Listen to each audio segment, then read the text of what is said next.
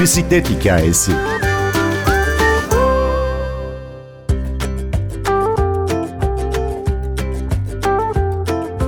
Size en çok keyif veren, en çok inandığınız şeyi mesleğiniz haline nasıl getirirsiniz? Bu soruyu ve daha fazlasını bisiklet aktivisti Pınar Pinzuti'ye sorduk. Ben Günür Öztürk Yener, Bir Bisiklet Hikayesi başlıyor.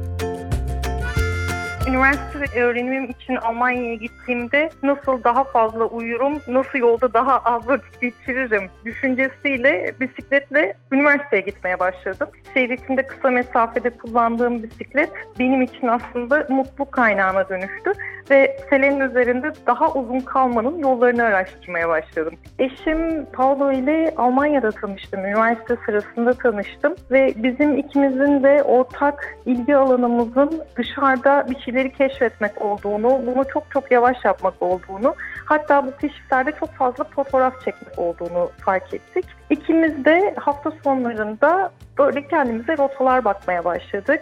Önce şehrin yakınlarında olan yerlerde, sonra daha uzun yolculuklar başladı.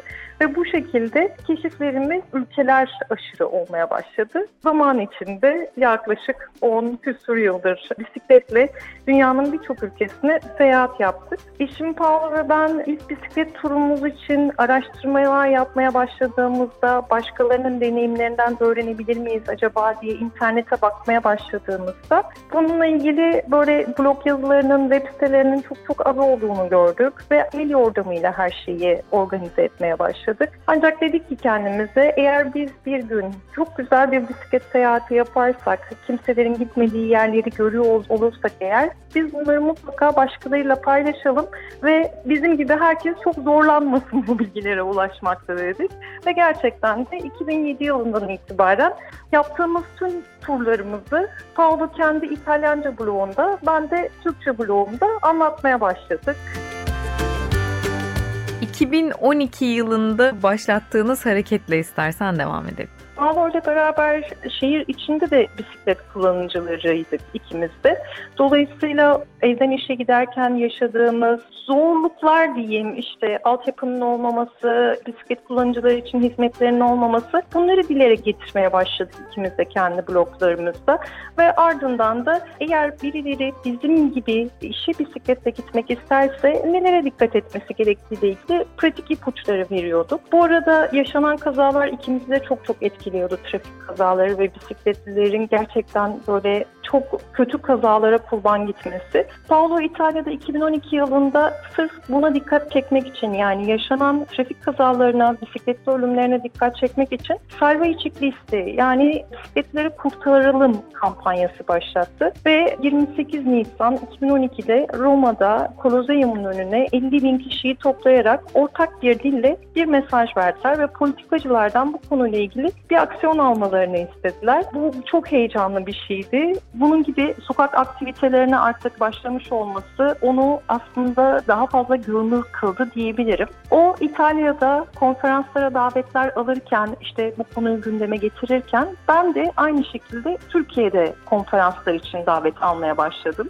Ve bisiklet ekonomisi, bisikletli ulaşım, bisiklet turizmi ile ilgili konuşmalar yapmaya başladım. O güne kadar hiç gündeme gelmeyen ulaşım aracı olarak bisiklet bir anda kürsüde kendisini anlatmaya başladı. Gelen sorular genellikle siz gerçekten topuklu ayakkabıyla ve şık elbisenizle işe bisikletle mi gidiyorsunuz? Bunun gibi sorular geliyordu. Ama benim daha çok altını çizmek istediğim şey bisiklet sağlıklıdır, çevre dostu bir araçtır ama aynı zamanda kişinin kendi bütçesine ve toplumun bütçesine ekonomik bir katkısı vardır. Bu katkıların hangi başlıklar olduğunu tek tek orada herkese anlatıyordum.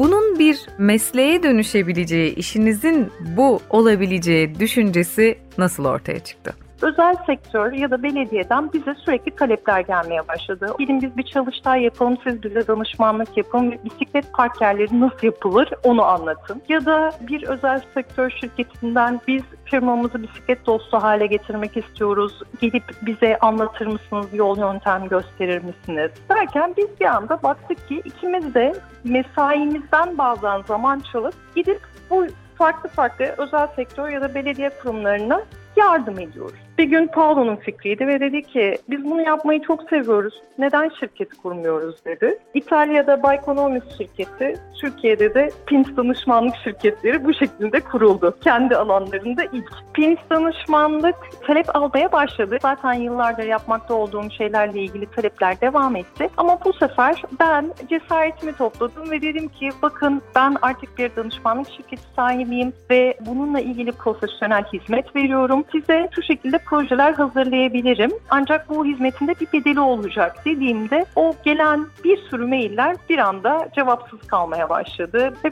Danışmanlık Şirketi Türkiye'de hiçbir hizmet vermeden hayatını sonlandırdı. Tam aksine Baykonomis şirketi, İtalya'daki Baykonomis şirketi çok kısa bir süre içinde çok büyüdü. Birçok çalışanı olmaya başladı. Sadece bisiklet turizmi değil, bisiklet ulaşım altyapısı üzerine konferans organizasyonu, kitap yazımı, kitap düzenlenmesi gibi farklı farklı yerlerde birçok projeler yapan bir şirkete dönüştü. Oldukça da bilinir bir hale geldi.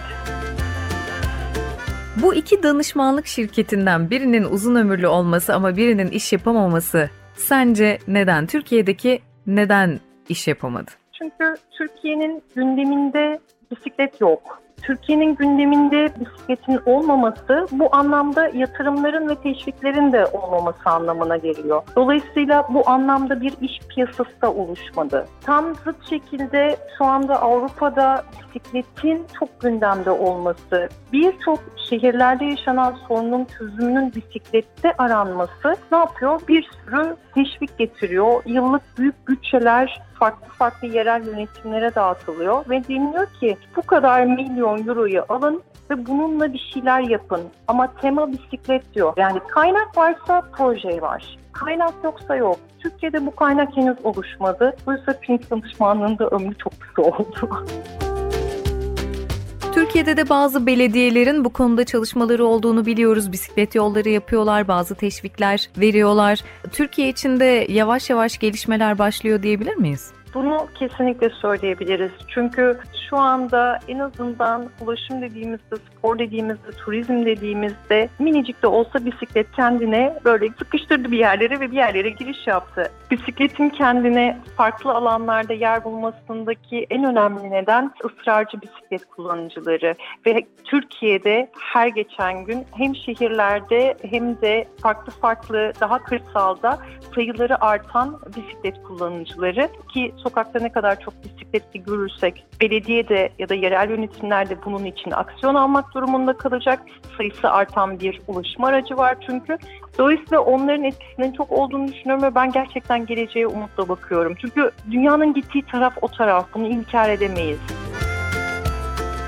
Baykonomist şu anda ne gibi çalışmalar yapıyor? Baykonomist öncelikle ismi çok enteresan bir şirket. Bisiklet ve ekonominin birleşmesiyle oluşan bir kelime Baykonomist. Pink danışmanlık kapandıktan sonra ve Baykonomist de İtalya'da oldukça iyi giderken biz bir karar aldık ve 2016 yılında İzmir'den Milano'ya taşındık. Ve ben de bir süre sonra Baykonomist'in çalışanı haline geldim. Baykonomist'teki görevlerimi çok seviyorum çünkü onları aslında birazcık da ben yaratıyorum. Bunlardan bir tanesi bisiklet turizmi projeleri. Belediyeler geliyor bize. Diyorlar ki biz burada bir bisiklet festivali düzenlemek istiyoruz. Bize bu konuda destek verir misiniz? Ve o 3 veya 4 günlük bisiklet festivalleri organize ediyor Baykonomist. Ya da forumlar, bisiklet ekonomisi üzerine forumlar organize ediyor. Yani aslında yıllardır çok çok severek anlattığım, konuştuğum, sevdiğim bir şey yavaş yavaş benim mesleğime dönüştü. Ve bu alanda çalışmaktan çok çok mutluyum. Çünkü inandığım bir şey yapıyorum şu anda. Hani diyoruz ya klasik slogan bisiklet değişimin sembolüdür. Ben bunu bir fiil kendi hayatımda yaşıyorum. Bunun içinde olmaktan da çok mutluyum. Sizin günlük hayatınızda bisiklet nerede?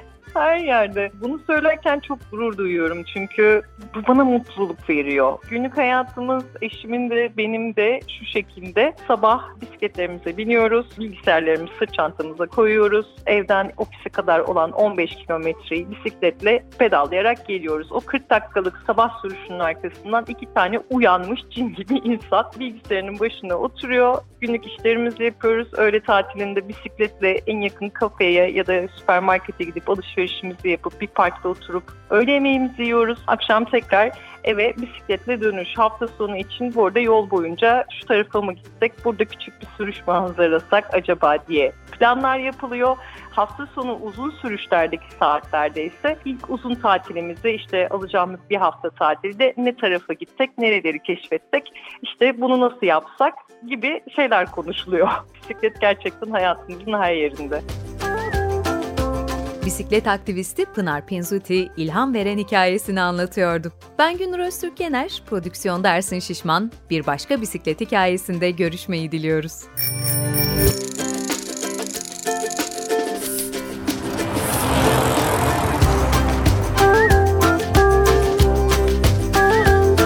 Bir bisiklet hikayesi.